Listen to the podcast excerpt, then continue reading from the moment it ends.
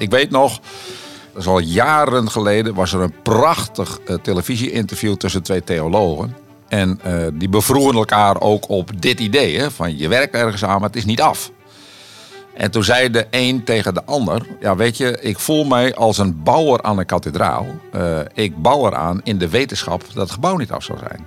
Want die kathedraal is door de eeuwen heen gebouwd. Maar ik ben wel degene die een bijdrage kan leveren aan het creëren van dat geheel. Nou, zo zie ik mijn weg eigenlijk ook. Welkom bij Ask It Forward. Mijn naam is Suzanne de Cler en ik ben deze podcast gestart om leiders en impactmakers te verenigen rondom fundamentele vragen waarop zij het antwoord zoeken. Ik ben begonnen met deze digitale vrijstaat van vragen omdat complexe problemen en duurzame verandering mensen nodig hebben die de kunst verstaan van het vragen in plaats van het opdragen. In deze aflevering is Doekle Terpstra mijn gast. Doekle is sinds 1 februari 2017 voorzitter van Techniek Nederland, de ondernemersorganisatie voor de installatiebranche en de technische detailhandel. Hij is getrouwd, heeft twee dochters en woont in Akkoy, een prachtig dorp in Rivierenland. Doekle volgde na de MAVO en de HAVO de opleiding Personeelswerk en Arbeidsverhoudingen aan de Christelijke Sociale Academie de IJsselpoort in Kampen. Daarna begint een zeer indrukwekkende carrière met opgeteld de meeste bestuurlijke functies die ik ooit op een cv heb gezien. Ik neem je graag mee door een fractie daarvan. Na zijn opleiding wordt hij direct actief voor het CNV, het Christelijk Nationaal Vakverbond. Hij begint als districtbestuurder en eindigt als opvolger van Anton Westerlaken, voorzitter van de vakcentrale CNV. Hierna stapt hij over naar de HBO-raad, die hij door een zware crisis loodst. Tussen 2009 en 2013 is hij bondsvoorzitter van de Koninklijke Nederlandse Schaatsenrijdersbond en met verven. Want naast bestuurlijke kwaliteiten schaatst hij eerder al twee keer de Elfstedentocht uit. Doekle is lid van het CDA. Hij spreekt zich met regelmaat uit, onder andere in 2010, waar hij zich publiekelijk uitspreekt tegen de kwade boodschap Wilders. Hij roept mensen landelijk op om op te staan tegen de verwildering van de samenleving. De beweging kreeg vorm toen op 2 januari 2008 op de voorpagina van Trouw paginabreed een oproep werd geplaatst namens hem en enkele tientallen medestanders, waaronder Foppe de Haan, Geert Mak, Elko Brinkman en Erika Terpstra. Op 9 april 2008 verschijnt zijn boek Benoemen en Bouwen. Doek de Terpstra in gesprek met Maarten Meester. Met daarin beschrijvingen en analyses van de achtergronden van de verharding van het maatschappelijke en politieke debat over de multiculturele samenleving. Naast zijn hoofdfuncties was hij onder andere lid van de Sociaal-Economische Raad, voorzitter van de Raad van Toezicht van de Christelijke Hogeschool Windesheim in Zwolle, lid van de Raad van Toezicht van de Publieke Omroep, lid van World Connection, bestuurslid van de Right Forum, een kenniscentrum op het gebied van de kwestie Palestina-Israël. En verder bekleedde hij commissariaten bij Grondmei, Kamer van Koophandel, Egon en Unilever. Als jij nou denkt, hoe doet hij dat? Dan snap ik dat. Hij zei ooit in een interview: Ik werk behemel het schompes, maar als je tegen mij zou zeggen dat ik een workaholic ben, zou ik dat onmiddellijk ontkennen. Dat komt doordat het een deel van mijn identiteit is geworden. Het is een afgod die ik met liefde en overtuiging lijk te dienen. En dat is voelbaar en merkbaar in het gesprek waar je nu naar gaat luisteren. In deze Ask It Forward ga ik met Doekle op zoek naar de vraag van Daphne Laan. Ze vraagt hem: Hoe maak jij het onmogelijke mogelijk? Daphne refereert aan een interview aan het begin van de coronatijd in Kuipers Magazine, waarin Douglas spreekt over het onmogelijke mogelijk maken. Luister even, ik citeer. Ondanks niet bestempeld te zijn als vitaal beroep, lag er dankzij zijn korte lijnen met Maxime Verhagen, minister Knops van BZK en minister van Veldhoven voor Milieu en Wonen, binnen een week een eerste aanzet voor het protocol Samen Veilig Doorwerken. Dat bracht duidelijkheid. Er ontstond een ongekende samenwerking op basis van daadkrachtig leiderschap, die wellicht alleen mogelijk is in uitzonderlijke omstandigheden. Doekle zegt hierover: We spraken naar elkaar uit dat we elkaar wilden helpen. Dat is juist in deze uitzonderlijke tijden harder nodig dan ooit. Dat klinkt vanzelfsprekend, maar door het uit te spreken was het echt. Alles wat voorheen onmogelijk leek, werd mogelijk. En dat ook nog eens in een razend tempo. Ik vrees dat dat alleen mogelijk is in crisistijd. aldus Doekelen. Nu gaan we onderzoeken of dat zo is. Deze opname van deels plaats in het licht en deels in het donker. De energiebesparende lampen in de ruimte waar Doekle en ik zaten bij Techniek Nederland slaan met regelmaat af daar waar we verstillen. Luister maar.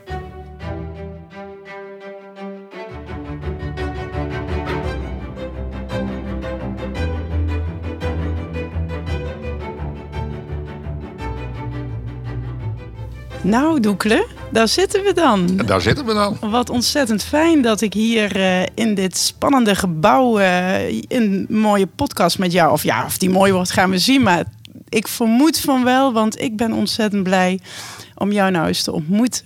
Je legt de lat gelijk hoog. Dus. Ja, tuurlijk. Hè? Ik bedoel, we zijn hier niet uh, op de maandagochtend voor niks. Dat is waar. Dat, dat is waar. Dat is waar. Nee, leuk. Um, ik zei net tegen je, ik volg je al jarenlang, sinds mijn studie al. Dacht ik, oh ja, je kwam altijd voorbij in, met je uitspraken die eigenlijk altijd wat breder gingen dan het bestuurlijke terrein waarvoor je verantwoordelijk was. En ik vind het heel mooi om jou hier um, te mogen podcasten. En ook wel over een vraag die veel in zich heeft, volgens mij. Zullen we samen eens gaan luisteren naar die vraag? Hallo Doekle, ik heb een leuke vraag voor je. Ik las dat Techniek Nederland um, ook in het crisisteam zat tijdens coronatijd. En een van de artikelen die ik las gaf, uh, nou, daar werd een, een, situatie geschetst waarbij het onmogelijke mogelijk werd gemaakt. En er ontstond een ongekende samenwerking op basis van leiderschap, las ik, die wellicht alleen mogelijk is in crisistijd. Nou, mijn vraag gaat eigenlijk hierover. Wat nou als je dat ook zou doen niet in crisistijd? Dus mijn vraag is: welke onmogelijke opgave wil jij mogelijk maken? Welke onmogelijke opgave wil jij mogelijk maken? Vraagt Daphne Laan, Board Whisperer, aan jou. Um, we beginnen Ask It Forward altijd met de associatie uh, van mijn gast uh, bij die vraag uh, door een kunstwerk aan te reiken. En je hebt wel iets heel bijzonders doorgegeven. Wil ja, je... is wel bijzonder. Hè? Nou, ja, wil je ons eens meenemen? Wat is jouw ja. kunstwerk? Ja, ik heb, uh, ik, ik, heb dat schilderij in uh, Moskou gezien. Ik was daar een paar jaar geleden. En uh, toen kwam ik een schilderij tegen van Ivan Kramskoy. Ja. Ik kende hem helemaal niet als schilder. Uh, en dat schilderij dat maakte op mij een verpletterende indruk. Uh, ik zag het en het, nou, het is wonderlijk wat er dan met jezelf kan gebeuren als dat zoveel impact heeft, als het zo naar binnen komt. Waar zag je het? We gaan even naar het moment terug. Waar liep je? Met wie liep je als ik vraag mag? Ik liep daar met een collega van in Holland en ik liep daar ook samen met Jolande. Dus we liepen met z'n drieën door dat museum heen. En nou, daar hing dat schilderij ook heel heel expliciet, als het ware, in beeld gebracht aan een, een hele mooie muur. Die dat, uh, als het ware, de zichtbaarheid van het schilderij ook vergroten. Welk museum was dat, Doeke? Uh, ja, dat heette, dan moet ik hem even kijken. Dus, nou, dat, dat is, nee, ik heb hem. Ik heb, ja? ik heb hem dat is de Tretjakov galerij. Oh ja, oh, ja dat is... Sowieso heel bijzonder, omdat er hele mooie Russische kunst hangt. Mhm. -hmm. maar dit schilderij, dat trof mij zo, omdat dat een prachtige verbeelding in zich heeft. Uh, het schilderij heeft de titel Jezus in de woestijn. Iedereen kent dat verhaal, denk ik, van uh, Jezus in de woestijn. 40 dagen in de woestijn, die zoektocht van, van, van hem om het aardse en het goddelijk als het ware met elkaar te verbinden. Maar je ziet het als het ware ook als metafoor in dat, in dat schilderij terugkomen. Dus je ziet dat, dat er als het ware twee delen in dat schilderij zitten opgesloten. Dat is aan de ene kant de wereld van, van het licht, van het visionaire, uh, waarbij uh, je als het ware het perspectief voor een nieuwe horizon krijgt uitgetekend. En tegelijkertijd de andere helft, de weerspiegeling van het aardse, het, hetgeen waar we op dit moment als het ware deel van uitmaken. Dus het zijn gewoon twee helften in dat schilderij. Mhm. Het lichte en tegelijkertijd de andere, uh, meer uh, uh, de wereld van de realiteit. En Jezus die daar zit, als een nou ja, mooie persoonlijkheid ook. Met zijn handen in één, de handen heel uitgesproken, midden in dat schilderij. het gezicht van, van Jezus heel zorgelijk zou je kunnen zeggen, maar tegelijkertijd ook heel menselijk. Eh, maar ook dat lichaam van Jezus, als het ware, verbonden met de aardse werkelijkheid en tegelijkertijd ook met die visionaire werkelijkheid. Dus in alle opzichten zou je kunnen zeggen, is dit het schilderij waarin het visionaire zich verbindt met de realiteit van de dag. Uh, en voor mij was dat zo sprekend, omdat uh, ik heel erg graag leef, al sinds mensenheugenis zou ik bijna willen zeggen, vanuit het idee, uh, waar het visioen ontbreekt, verwildert het volk. Uh, in de zin van als wij uh, als leiders of bestuurders of waar dan ook maar, hè, de plek die ons is toebedeeld, niet kunnen acteren vanuit het idee van ja, maar ik doe meer dan alleen maar het functionele. En ik weet het niet te aarden of te verbinden met waarden, een grotere betekenis. Ja, weet je, dan is het allemaal hol wat we aan het doen zijn. Uh, en voor mij is dat een heel belangrijk beeld geworden. dus dat beeld, het is een bijbelspreuk, komt uit een van de boeken vandaan. Heeft voor mij heel veel betekenis gekregen door de jaren heen. In de zin van datgene wat ik doe en waar ik mij bestuurlijk mee verbind, dat moet meer zijn dan het gewone. en misschien zit daar als het ware ook wel een deel van het antwoord op de vraag die aan mij is voorgelegd. van het onmogelijke en het, het mogelijke hebben voor mij alles met elkaar te maken. Okay. Uh, Vertel, we gaan we eens even uitpluizen. Heel eventjes, je zegt dat wat ik doe moet meer zijn dan het gewone. Ja. Wat is het gewone? Uh, ik, moet, ik moet meer kunnen doen dan alleen maar een functionaris zijn. Uh, wat ik voor mezelf heel erg belangrijk vind, is dat ik mij verbind met datgene wat me bezielt. Hmm. Uh, wat dus betekenis kan krijgen. Dus als, als ik alleen maar ergens een functionaris ben, hè, van 9 tot 5, het zit niet allemaal in tijd opgesloten, maar als ik alleen maar datgene wat aan mij gevraagd wordt, instrumenteel of technisch doe, ja, dan kan ik niet tot wasdom komen. Dan kan ik gewoon niet tot mijn recht komen. Ik moet heel erg kunnen werken in een omgeving waarbij ik als het ware dat onmogelijke op het vizier houd. En dat doe ik in mijn werk, doe ik op heel veel andere dingen ook. Als ik, uh, als ik ga schaatsen wil ik de Elfstedentocht rijden. Als ik ga fietsen dan wil ik een lange afstand maken. Als ik uh, de berg opklim dan zal, wat er ook gebeurt, de top beklommen worden. Mm. Dus het, het manifesteert zich gewoon op heel veel plekken. Het zit niet alleen in mijn werk, maar het zit gewoon op... Het zit bijna in mijn DNA. Dat is gewoon zoals ik gepokt en gemazeld ben. En wat is dan voor jou nog even los, hè? want we komen zo bij de vraag uit, maar wat is dan bezieling? Is dat aan jou zelf gebonden, verbonden als mens? Of heeft dat met uh, ongewoon presteren of iets ongewoons bereiken te maken? Komt het van binnenuit of is het verbonden aan de opgave die voor ligt? Laat ik het zo Nee, het komt heel erg van binnenuit. Mm -hmm. het, heeft te maken met wie ik ben mm -hmm. en wat me drijft. Mm -hmm. uh, uh, wat, ik, wat ik van betekenis uh, vind, wat ik van waarde vind. Uh, en wat ik ook wil overdragen naar andere generaties. Ik, ik, ben nu 65 jaar geworden en ik voel dat ook heel erg. In de zin van oké, okay, ik ben er ook voor datgene wat gaat komen. En zorg ervoor dat je daar ook in betekenisvolle zin kunt laten zien. Ja. Wat voor jou in ieder geval, wat voor mij in ieder geval van belang is. Okay. Dus het, het is voor mij wel heel erg intrinsiek, eigenlijk door mijn hele leven heen. Uh, en het heeft mij wel heel erg bepaald in uh, ook de keuzes die ik heb gemaakt, bijvoorbeeld ook professioneel in mijn werk. En ja. wat ik niet heb gedaan, wat ik heb laten liggen. Ja.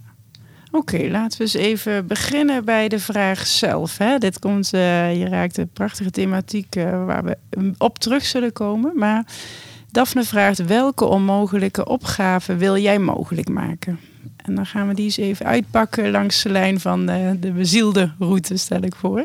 Wat is in beginsel jouw antwoord op die vraag? Is er een onmogelijke opgave die jij mogelijk wil maken? Ja, dat is, dat is heel erg gekoppeld aan de rol die ik nu vervul hè, als voorzitter van Techniek Nederland. Mm -hmm.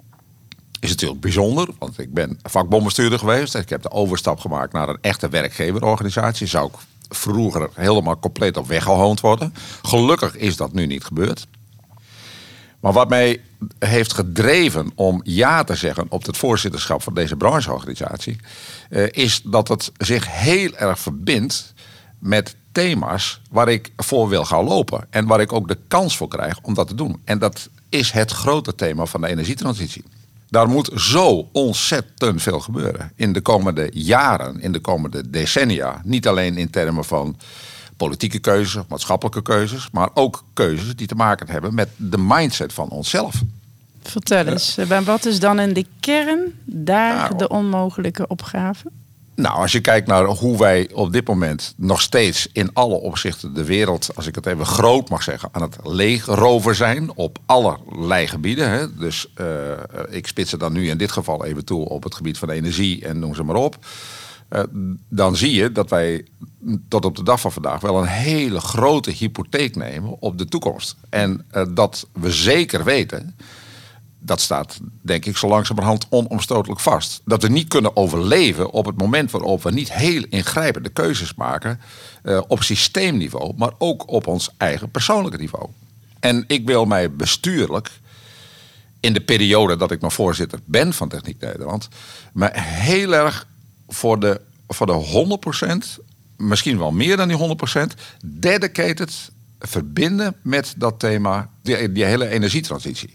Dus even alles wat ik kan, wat ik in mijn vermogen heb, eh, brengen om het mogelijk te maken dat wij eh, met al, en ik zeg het in bescheidenheid, met eh, de, de plekken waar ik kan komen, aan het stuur proberen te komen, om te kijken of ik daar mini het verschil kan maken. Prachtig. Oké, laten we eens kijken. Dus jouw onmogelijke opgave die jij mogelijk wil maken, hoe zou die luiden? Probeer hem eens in één zin te vatten. dat ik met alle talenten die ik heb mij in wil zetten voor de eh, klimaat- en de energietransitie die moet gaan plaatsvinden. eh, om te voorkomen dat wij met z'n allen regelrecht het ravijn inlopen. Goed. Die komt binnen. Ehm, zoals je het nu zegt al, dank je wel daarvoor. En nou heb jij onder andere de rol van voorzitter Techniek Nederland. Je hebt er meerdere.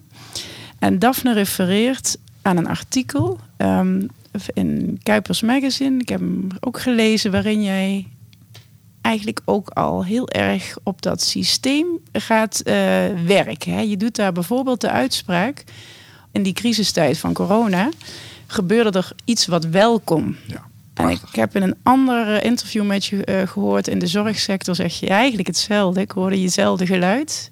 Ook daar gebeurden dingen die toen wel konden in coronatijd. En je hebt het over het verduurzamen van het doorbreken van patronen eigenlijk in een systeem. Je zei in dit specifieke artikel dat Daphne aanhaalt, heb je het over ehm, eigenlijk de, ehm, het feit dat jullie elkaar wilden helpen in die crisistijd. En dat klinkt vanzelfsprekend, maar dat is het niet. Wil je, oh, het licht gaat uit.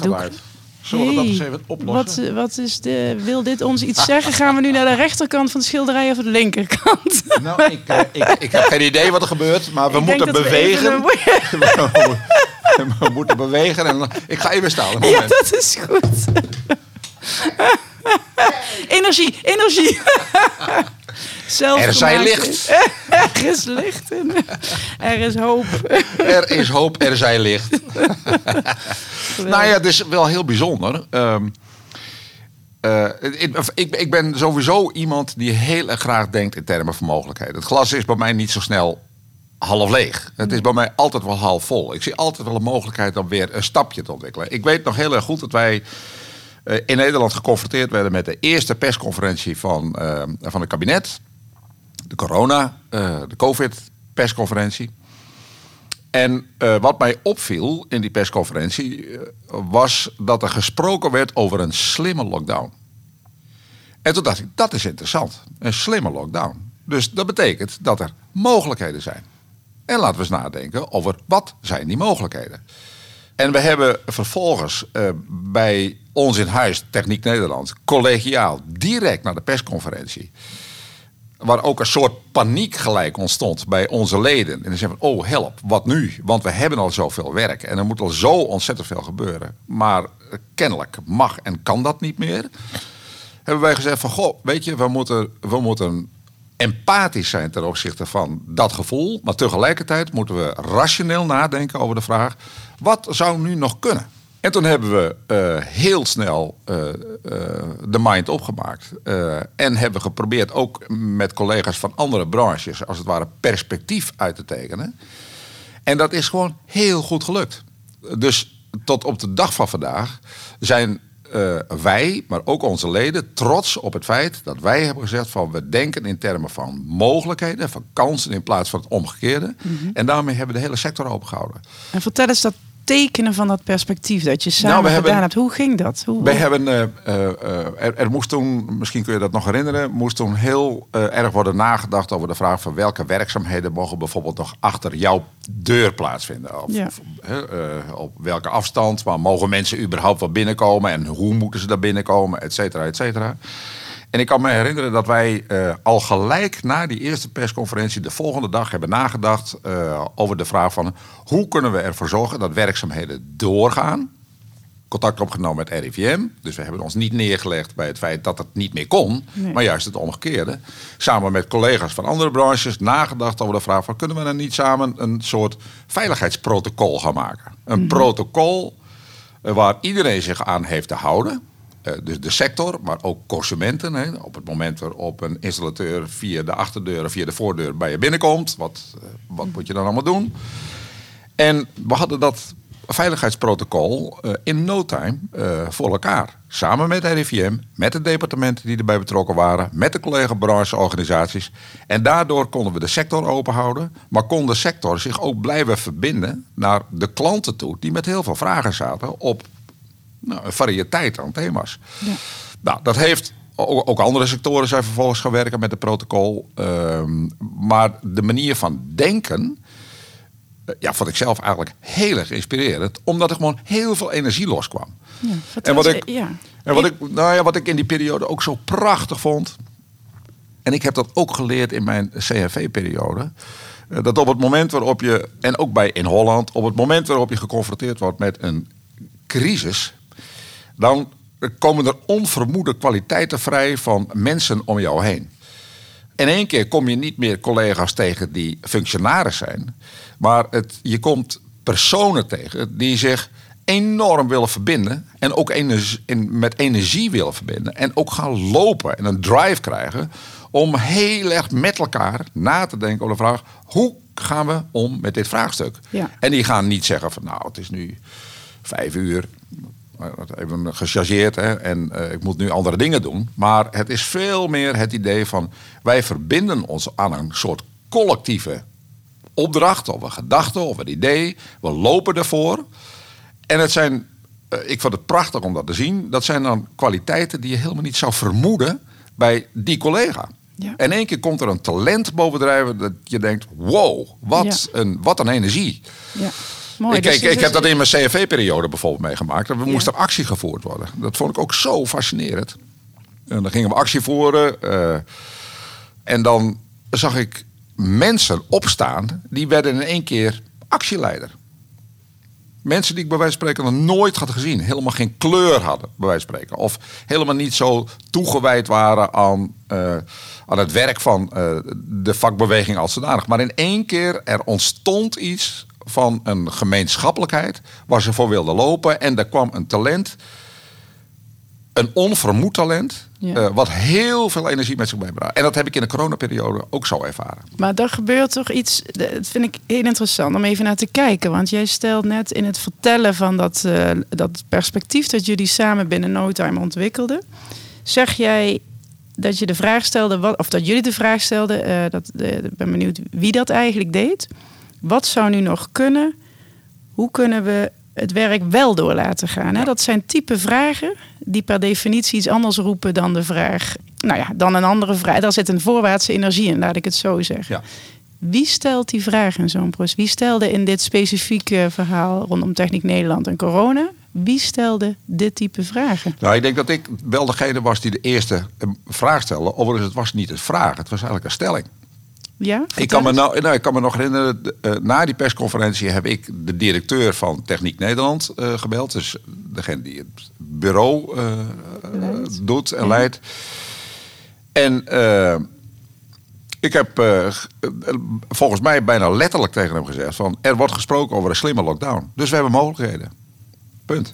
Dus je pakte eigenlijk één woord, één Ja. eh, term Ja. vanuit Ja. eh, het collectieve leiderschap, zeg maar de regering, vast Ja, om, om wat te doen.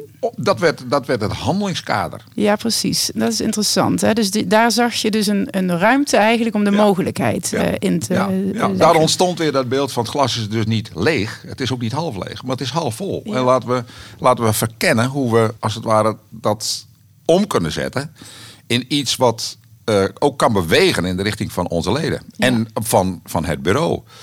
En dat gebeurde dus vervolgens ook. Dus wij zeiden samen van hier moeten we mee aan de slag.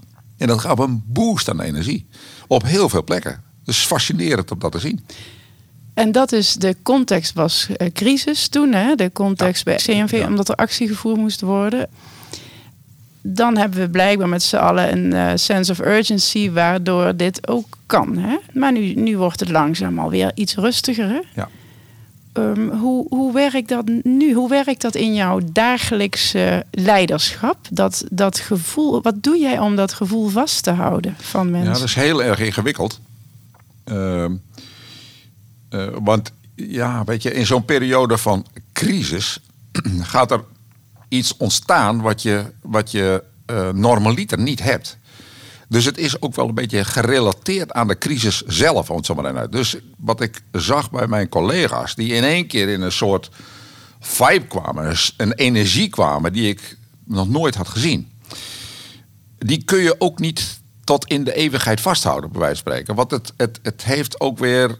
eh, het daalt ook weer een beetje in naar de werkelijkheid zoals we hem kenden. En dat vind ik heel erg jammer. Maar in dat voorbeeld wat ik had hè, van die actievoerende CNV'ers in die periode. Ja, dat talent dat kwam alleen maar boven eh, in eh, die periode van actie. Dan zag je mensen opstaan. Ja.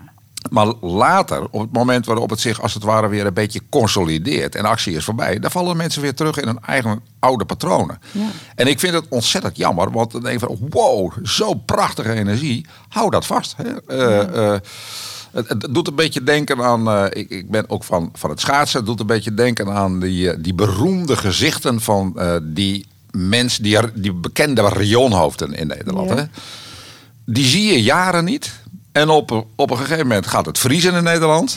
En de NOS die vliegt erop af. En dan komen al die mannen weer in beeld. Ja. Die zie je jaren niet. Ja. Dan denk je, wat zijn die mensen allemaal aan het doen? Geen idee. Maar dan komen ze in beeld en dan denk je, hé, hey, die man is er ook nog.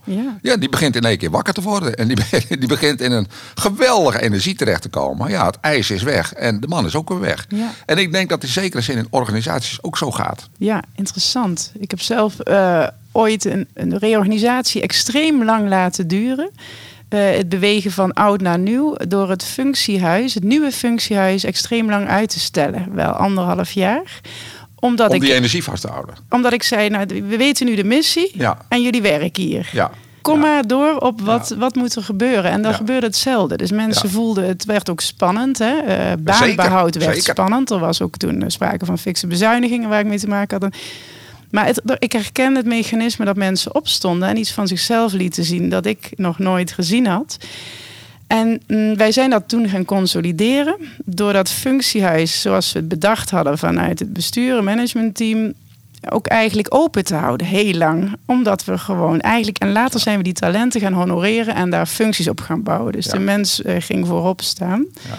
Nou, nu bouw ik eh, met een hele hoop mensen een collectief op. Daar zit geen loonstrook meer in, zeggen. En dan moet je, als je met collectiviteit gewoon ehm, in de vorm van een co- collectief werkt, ben je dus afhankelijk van waarom willen mensen iets doen voor het collectief.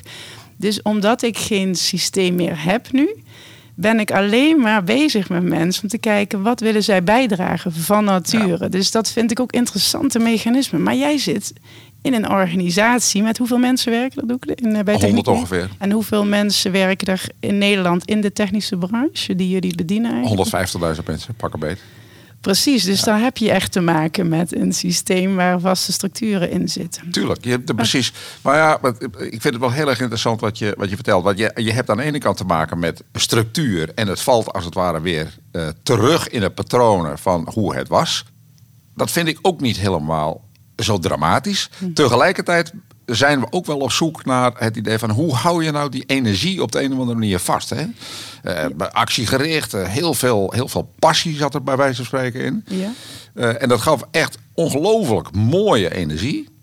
En je wilt dat zo graag vasthouden. Uh, Noem eens één voorbeeld. Het mag echt van één persoon zijn die jij zag opstaan of die jij iets zag doen, waar je iets duurzaams mee kunt nu of hebt of vastgehouden hebt. Kun je eens kijken? Nou, ik, ja, ik, er springen me zo een aantal uh, voorbeelden op het netvlies, maar uh, wat ik bijvoorbeeld heel erg mooi vond, dat was, uh, en dat was niet een collega van mijzelf bij Techniek Nederland, maar een van de belangrijkste ambtenaren van een van de departementen, die zei op een gegeven moment tegen mij van we moeten in de stand komen waarbij we zeggen doe meer met ongeveer. En die vond ik prachtig.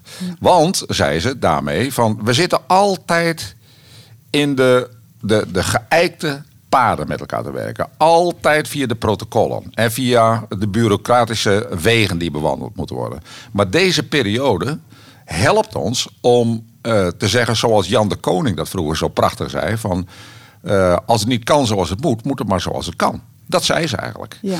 En in één keer bleek in die periode dat heel veel dingen dus wel degelijk konden. En nu heb ik met haar ook het gesprek over dit punt. Van hoe kunnen we er nou voor zorgen dat de samenwerking tussen ons, als het ware, via dit patroon blijft lopen. Ja. Dat vindt zij uitdagend, dat vind ik uitdagend. Want aan de ene kant wordt ze bijna ook weer gedwongen om terug te vallen op hoe het was. En tegelijkertijd is de opbrengst van die manier van werken ook wel geweest dat we samen elkaar, bij wijze van spreken, blijven inspireren op dit idee door meer met ongeveer. Ja, prachtig. Doe meer met ongeveer is je streven. Um, en energie is het thema waar je op bezield bent, de grote opgave. Daar wil ik graag verder op ingaan. Um, maar eerst zou ik willen begrijpen wat de relatie is tussen de energieopgave en techniek de branche waar jij verantwoordelijk voor bent. Ja. Kun je daar iets over zeggen? Nou ja, kijk, bekijk dat datgene wat er eh, maatschappelijk moet gaan gebeuren in de komende jaren. Verzin er een thema bij. Mobiliteit, infrastructuur, uh, de hele uh, energietransitie. Nou, je kunt eigenlijk zo gek niet verzinnen. Of het moet via de techniek naar realisatie worden gebracht. Mhm. Mm -hmm. Nou, we hebben prachtige beleids uh, uitgangspunten geformuleerd. Althans, het kabinet, uh, ook het nieuwe kabinet zal dat doen. Uh, hele robuuste politieke, maatschappelijke programma's voor de komende jaren. Maar als dat niet wordt verbonden met de uitvoering van de installatietechniek, gaat het niet gebeuren. Dus installatietechniek wordt als het ware de sleutel, de ruggengraat voor maatschappelijke verandering. En dat is voor mij dus één groot feest. Dan denk ik van ja, maar dit komt heel dicht bij datgene wat ik graag wil. Hoe zorgen we er nou voor dat we die sector dan ook werkelijk verbinden met die grote maatschappelijke thema's? Ja. Dat is niet vanzelfsprekend. Maar de, de vraag in de richting van de sector is wel gigantisch groot. En er wordt verondersteld dat het ook allemaal via de sector zal gaan gebeuren. Via het vakmanschap, via die 150.000 medewerkers die dat moeten doen. Maar dat is niet zo vanzelfsprekend. Dus daar moet wel het een en ander voor uh, gebeuren. Nou, en dan kom ik in het spel. Uh, tenminste, dat hoop ik ook voor de komende jaren waar te kunnen maken.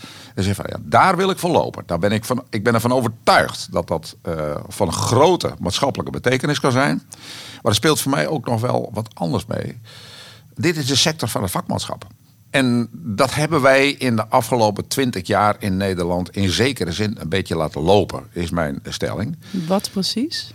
Nou, wij vinden, kijk, kijk naar hoe wij met onze eigen kinderen omgaan. Op het moment waarop die uh, de basisschool hebben doorlopen, vinden we het heel erg belangrijk dat ze vooral een carrière kunnen maken via het algemeen vormend onderwijs. Hè? Mm-hmm. MAVO, HAVO, VWO, gymnasium, het liefst een wetenschappelijke master.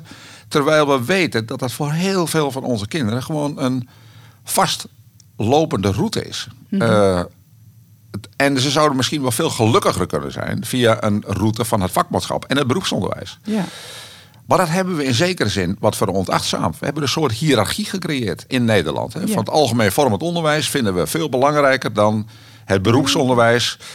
Dat is nu wel aan het, uh, aan het veranderen. Maar ik denk dat er via de techniek een nieuwe elite, als ik het zo even mag zeggen, uh, gaat ontstaan. Waarbij duidelijk wordt gemaakt dat dat vakmanschap ongelooflijk belangrijk is voor uiteindelijk het overleven van onze samenleving. Ja, het precies. kwalitatief overleven van onze samenleving. Oké, nu begin ik het verhaal te horen waarin jij die, dat licht in dat schilderij eigenlijk neerzet als de energietransitie. Ja. En eigenlijk ehm, ja, jonge mensen die nog keuzes moeten maken tot, tot, tot de mensen die in het vak zitten. Aan het mobiliseren bent. Daar zit dus een verhaal, die koppeling maak je. En opnieuw en wordt het nu, donker. nu gaat het nou, dan gaan uit. we naar het donkere deel. In het... Ga jij weer even opstaan? Jij Ja, het de- glas is half vol, dus ik ga weer kijken of ik eh, licht kan laten schijnen in deze duisternis.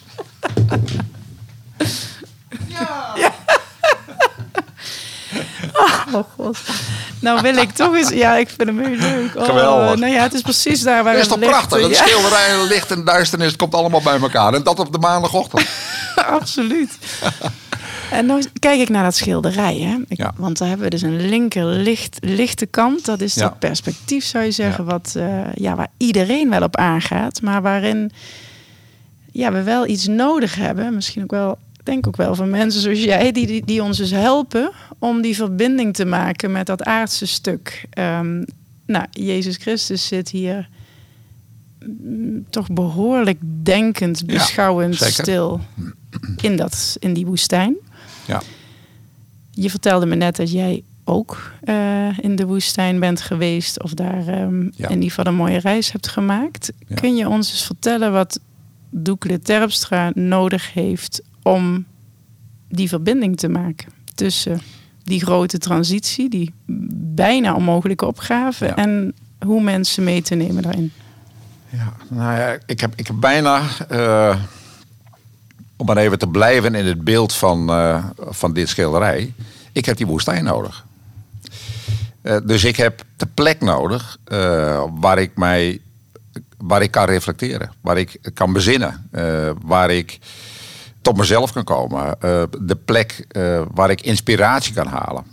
En ik, ik ben met een groep vrienden ook dus een, een week in de woestijn geweest in Egypte. Dat was voor mij een levenservaring. Natuurlijk is het al heel bijzonder om een week in zo'n context op te trekken met vrienden. Het gesprek te hebben over waar het, waar het werkelijk over gaat. En tot op de dag van vandaag eh, is dat voor mij ontzettend belangrijk. Sterker nog, eh, het geeft mij eh, structuur en orde in datgene wat ik eh, in mijn dagelijkse werk aan het doen ben. Dus die week in de woestijn, ook een prachtig beeld. Het was ook prachtig opgebouwd in de zin van ja, eerst een aantal dagen bijna letterlijk in het duister lopen. Eh, vooral met elkaar spreken over waar kom je vandaan? Wat is je geschiedenis? Wat is je context? Hoe sta je in het leven? Wat vind je van belang? Wat zijn je waarden? Wat drijft je? Noem ze maar op. En letterlijk, eh, halverwege die week kwamen we aan bij een bron in die woestijn. Waar we alle viezigheid van onszelf af konden spoelen. En vervolgens de laatste dagen die in het teken stonden van wat gaat gebeuren? Wat komt er op je af? Dus terugblik, schoonmaken, kijk naar de toekomst. Nou, ik vond het qua verhaal al eh, fantastisch om dat zo mee te maken. Eh, maar eh, ook geweldig om vervolgens je hele geschiedenis af te pellen met vrienden. Zodat je die vriendschap nog indringende vorm kunt geven dan de vriendschap. En natuurlijk ook heel veel plezier. Maar alleen al het idee van. Van tevoren had ik zoiets van, ja, ja, ja, maar geen tentje of wat dan ook maar mee in de woestijn. Hoe lig je nou eigenlijk in die woestijn? Ja. Eh, hoe, hoe lag je daar dan? nou, dat is heel bijzonder. Eh want ik dacht van, ja, we, we- met die groep mannen, het waren allemaal mannen, eh, kruipen we bij elkaar om elkaars warmte te voelen of eh, de nabijheid. Want ja, je ligt daar in die hele grote leegte van de woestijn, de eenzaamheid van de woestijn. Dus je hebt elkaar wel nodig. Een beetje dat idee. Maar dat omgekeerde gebeurde. Ik vond het waanzinnig interessant om dat te zien. Van we kozen allemaal ons eigen plekje onder die fantastische sterrenhemel. Eh, gewoon ook zelf als het ware in de leegte. Dus we, sliepen echt, nou, ik, ik denk echt wel een paar honderd meter vanuit die groep eh, bij elkaar vandaan. Dus iedereen die lag gewoon op, in zijn eigen ruimte. En iedereen was zich ook bewust van eh, de intensiteit van wat daar gebeurde. Dus die groep vrienden, maar tegelijkertijd ook nou, de, enorme wijsheid. de relativering die er ook in zat. Van ja, je bent ook maar die zandkorrel in dat grote geheel. Dus ik vond dat heel, heel, heel, heel bijzonder. En hoe, ik- het is ook eh, iets wat heel veel beelden meteen in me oproept. En ook een vraag, wat leerde jou dat over samen met anderen iets doen en, en, het en, en je eigen rol daarin? Eh, nou, ik ben sowieso al iemand van samen doen. En wat, wat ik zo mooi vond daar, was voor mij ook weer een soort bevestiging van het idee van eh, ook in zo'n groep die je eigenlijk al tamelijk goed kent, blijkt dat er dan nog heel veel verrassingen in zit van talenten en mogelijkheden of werelden die je eigenlijk helemaal niet kent. Die ontzettend belangrijk zijn om op de maandag daarop volgend ook weer aan de slag te gaan. En juist ook kijkend naar al die mogelijkheden, weer die nieuwe stap te maken. En daarom zeg ik ook van, hoe gek het ook klinkt, ehm, als antwoord op jouw vraag, die woestijn, die, die leegte of de bezinning op datgene wat je dagelijks aan het doen bent, ja, dat is voor mij door het jaar heen een soort ankerpunt geworden, wat ik ook nodig heb eh, om weer gevoed te worden voor de dingen die ik bestuurlijk en professioneel ook weer gaan doen. Ja. Eh, ehm, dus wij, maakt, het, maakt, je, maakt het dan eigenlijk nog uit als je kijkt naar die, ja, die woestijn en die plek? Ik wil je zo graag vragen waar je die vindt in het dagelijks leven, als je dus niet in die woestijn bent. Hè? Maar even voorafgaand daaraan de vraag. Je voelt dat dit belangrijk is voor je eigen bezieling, hè? eigenlijk om, om te snappen je, je bronnen. Je hebt dat dagelijks leven en je hebt eh, eh, allerlei sectoren waar je doorheen eh, hebt gelopen, verantwoordelijk nu nog voor bent. Ehm, maakt het eigenlijk uit wat je bestuurt en welke sector je aan het besturen bent als het gaat om die overstijgende opgave? Nou, dat maakt in zoverre uit dat als ik naar mezelf kijk, dan zou ik, eh, dan zou ik niet bij een vereniging van Nederlandse banken kunnen werken, bijvoorbeeld. Of, eh, nou ja, zo zijn er nog wel een aantal van die verenigingen te verzinnen. Nog een aantal plekken waar ik niet zou kunnen werken. Dus voor, voor mij is het woord werk eh, ook een fascinerende. Want het heeft bij mij alles te maken met de plekken zoeken waarmee ik zelf de meeste stem kan krijgen. Ja. Eh, en eh, dus de plekken die, die heel erg mijn eigen waarden zichtbaar maken. Ja. En als ik daarmee, als ik dat niet zichtbaar kan maken, dan kom ik niet tot mijn recht, komt de omgeving niet tot zijn recht, komt niemand tot zijn recht. Dus het is voor mij wel heel erg belangrijk om juist die plaatsen te zoeken waar ik ook die bezieling, als het ware, mijn persoonlijke drijfveren eh, zichtbaar kan maken, manifest kan maken. Ja, ja, helder. En ik herken dat ook. Ik heb, ehm, ik heb jong eigenlijk eh, carrière gemaakt binnen het ministerie, later bestuurder geworden van een Centrum voor de Kunst. En ik stond toen op een moment dat ik eigenlijk ook voelde, ja, ik weet wel wat ik wil bijdragen aan deze wereld. Wat is dan voor mij de route Precies. daar naartoe? Ja, En ik heb toen gekozen voor eh, het ondernemerschap om als een, als een soort zijwiel op het systeem eh, iets te gaan bouwen. Toen nog niet Ja. zo goed wetend wat, hè, maar dat was een domein wat ik, dat ik nog niet kende. ja. En het kan best dat ik ooit weer eens echt een or- eh, bestaande organisatie instap. Maar ik heb dus nooit echt een voorkeur gehad voor branche of ook niet voor Ja. type organisatie. Als het maar helpt, helpend is in de missie die ik leef. Ehm, dit is het.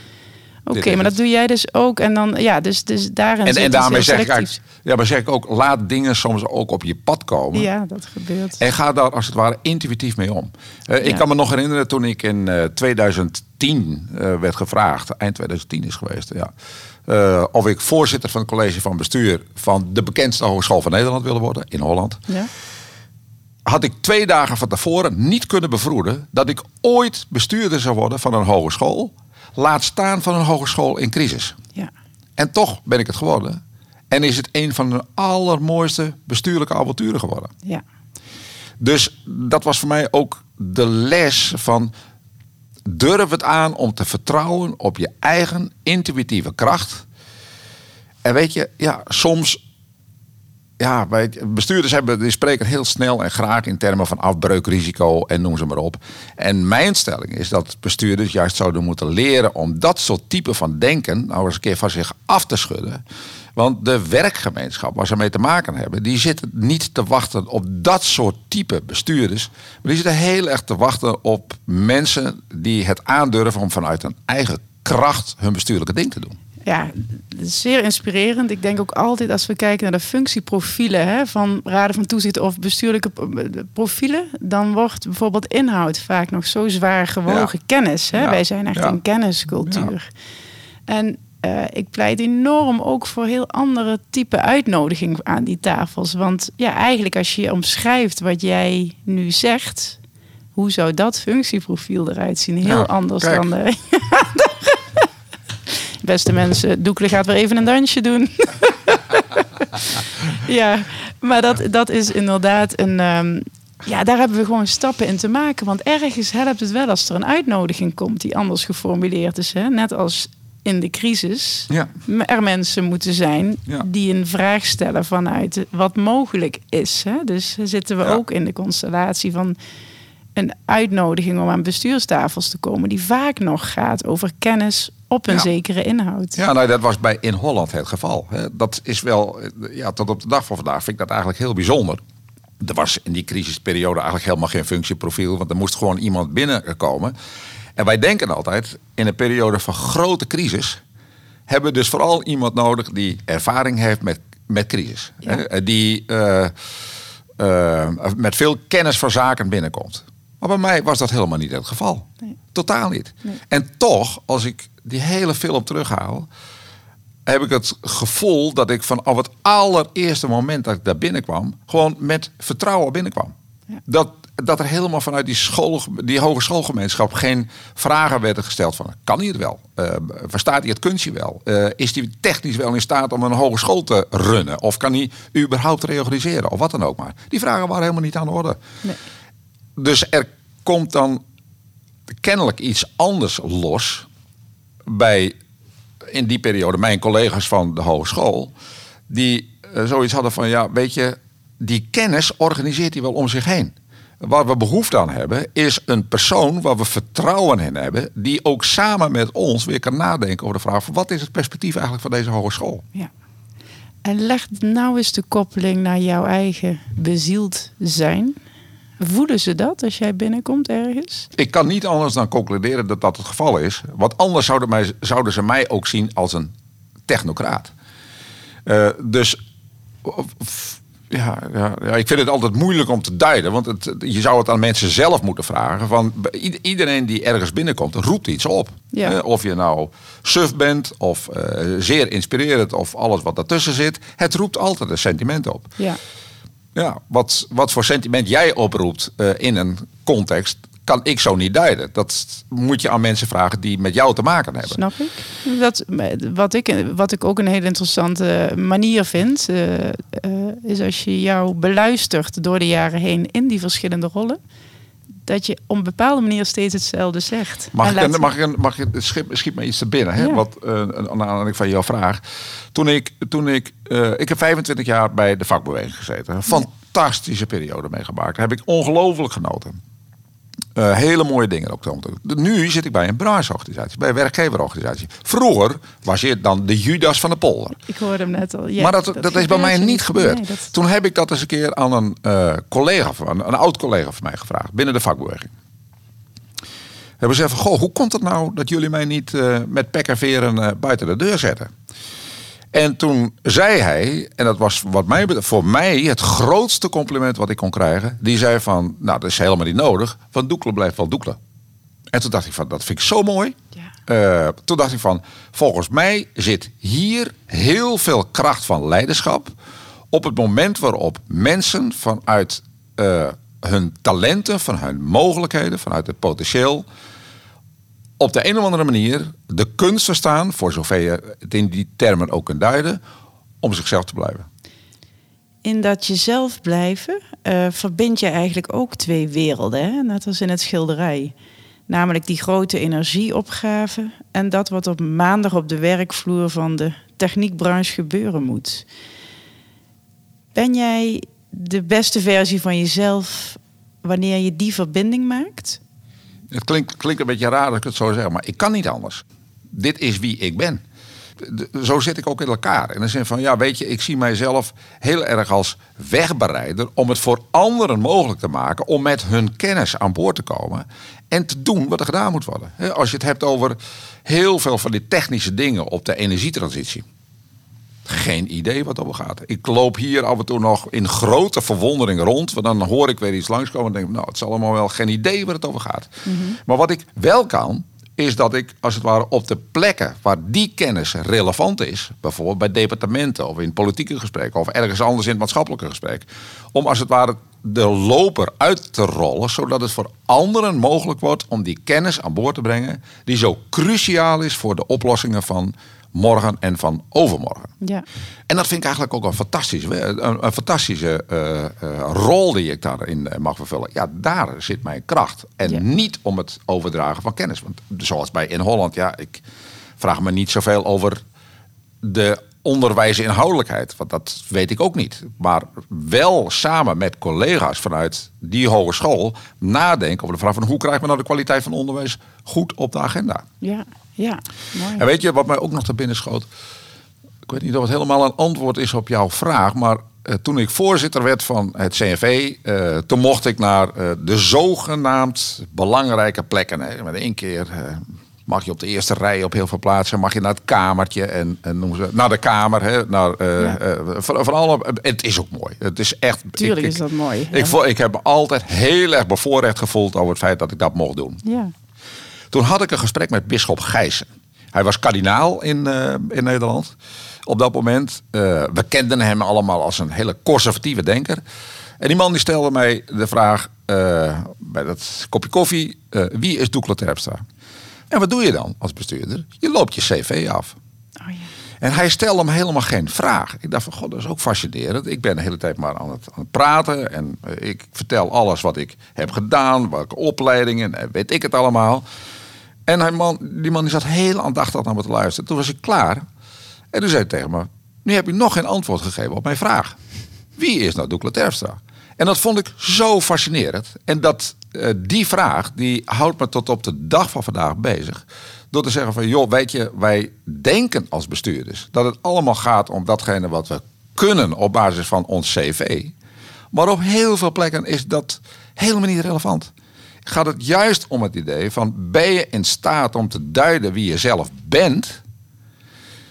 En kun je dat gebruiken als een soort opmaat om te doen wat je moet doen vanuit de rol die jou is toebedeeld.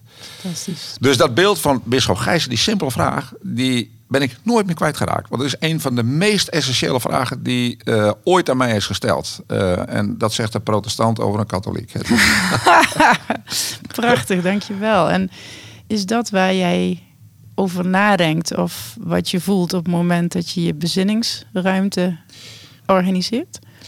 Ja, want eh, nou ja, ik, ik, ik, ik, gaf dat er net al aan. Dit, dat beeld van die woestijn he- heb ik gewoon ook nodig. Eh, en tot op de dag van vandaag eh, gaan wij ieder jaar met die groep vrienden een week op pad, of een paar dagen. In de coronaperiode moesten we het korter. Meestal gaan we naar het buitenland, gaan we een pad lopen. Dit jaar moesten we in Nederland lopen. Dat is ook wel weer een wonderlijke ervaring. Maar ik heb, eh, maar dat zie ik dan toch ook maar even. Het was Zeeland, maar dat zie ik dan ook. ook dat, dat is voor mij wel even de woestijn. Eh, dus Zeeland is op dat moment voor mij even de woestijn. Eh, waar het gesprek plaatsvindt, eh, waar je met elkaar nadenkt, eh, waar je elkaar bezielt, waar je nieuwe inspiratie mee krijgt. En wat is er nou mooier om dat met je eigen vrienden te doen? Ja, fantastisch en passend in deze energietransitie. ja, hè? absoluut. En als je dan alleen bent, je, je, je woont samen, ja, je bent met je vrouw, Jolande. Zeker. Ehm, wat is daarin, ik vind het ook, we, we- we kunnen hem ook... Zo, ja, best wel luisteraar. Ik zie steeds het licht verdonkeren en dan doe ik Dit wordt, dit wordt wel de eye-catcher van deze podcast, eh, Suzanne. Ik ben blij dat ik hem ook film. Dit wordt de eerste video die echt viral gaat. Ehm, Het staat wel mooi in de context. Licht gaat uit, licht gaat uit. Ja. En ook heel snel, hè? Dus als je maar even in beweging komt. Nou, wat ik eh, wel zou willen weten is hoe je dat in je dagelijks eh, door de weken heen organiseert. Kun je, kun je me daar nog iets over vertellen? Is dat. Nou, je, iets je, je kunt, je kunt, ik, ik kan daar zeggen van eh, de, de, de, de vanzelfsprekendheden wat mij betreft. Ik eh, sport heel erg graag. Dus ik zit eh, heel veel op eh, de fiets. Ik schaats heel graag. Ik ben weer begonnen. Het is, eh, vorige week was, het, eh, was de schaatsbaan open. En eh, voor het eerst ben ik zo vroeg in het seizoen aan het schaatsen. Dat is ook fantastisch. Maar wat ik ook nodig heb is eh, eh, muziek en literatuur. Eh, ik lees eh, heel erg graag. Een, een dag niet gelezen is wat mij betreft een dag niet geleefd. Dat heb ik wel heel erg nodig. Eh, en wat ik ook heb, is een, een dagboekje in de auto. En ik heb wel eens een keer gezegd, gekscherend in een interview... mijn auto is mijn tempel. Eh, eh, je staat heel vaak eens even voor de stoplicht of voor de file of wat dan ook maar. En dan pak ik zo'n dagboekje er even uit, eh, pak ik even de tekst. en er is een mogelijkheid om daar even bij stil te staan. Soms dan staat je hoofd er niet naar en laat je het los en noem ze maar op. Maar er zijn ook omgekeerd momenten dat je dat wel even kunt doen en dat je iets kunt laten beklijven. Ja, mooi. mooi. Dus dat zijn dus het, valt het inzicht je dan eigenlijk toe als je in die auto zit? Nou, volgens mij is inzicht het woord waar het eigenlijk permanent op gaat. Ehm, de antwoorden op de grote geheimen bestaan niet. Eh, sterker nog, ik, ik, ik hoop dat we die antwoorden ook niet altijd weten te vinden, want daarmee is het geheim ook weg. Eh, het is het mysterieuze ook weg. Terwijl ik denk van ja, maar eh, dat is nou juist zo prachtig dat we niet alles kunnen pakken. Net als onder die, en net als onder die sterrenhemel in de, in de woestijn. eh, je, je relativeert jezelf ten opzichte van dat immense grote geheel. En je, je voelt op dat moment aan de lijve hoe klein en fragiel het allemaal is. Maar dat is nou juist. Die kwetsbaarheid is nou juist ook het allermooiste wat er bestaat. Want dat geeft ook heel veel kracht aan datgene wat je, wat je doet en hoe je in het leven kunt, kunt staan. Eh, ja, dan ben ik eigenlijk nog kwijt ook wat je wilde Nou, weten. ik zou eigenlijk naar een laatste vraag willen vanuit hier. ja, omdat je dit nu zegt. Zeg je dan ook dat de, de onmogelijke opgave die jij mogelijk wilt maken niet afkomt? Nee, dat, zeker. Tuurlijk. En kun je dat aanvaarden? Is dat dus ook een schoonheid in zichzelf? Of, ja, hoe voelt dat? Nou, aanvaarden is een groot woord.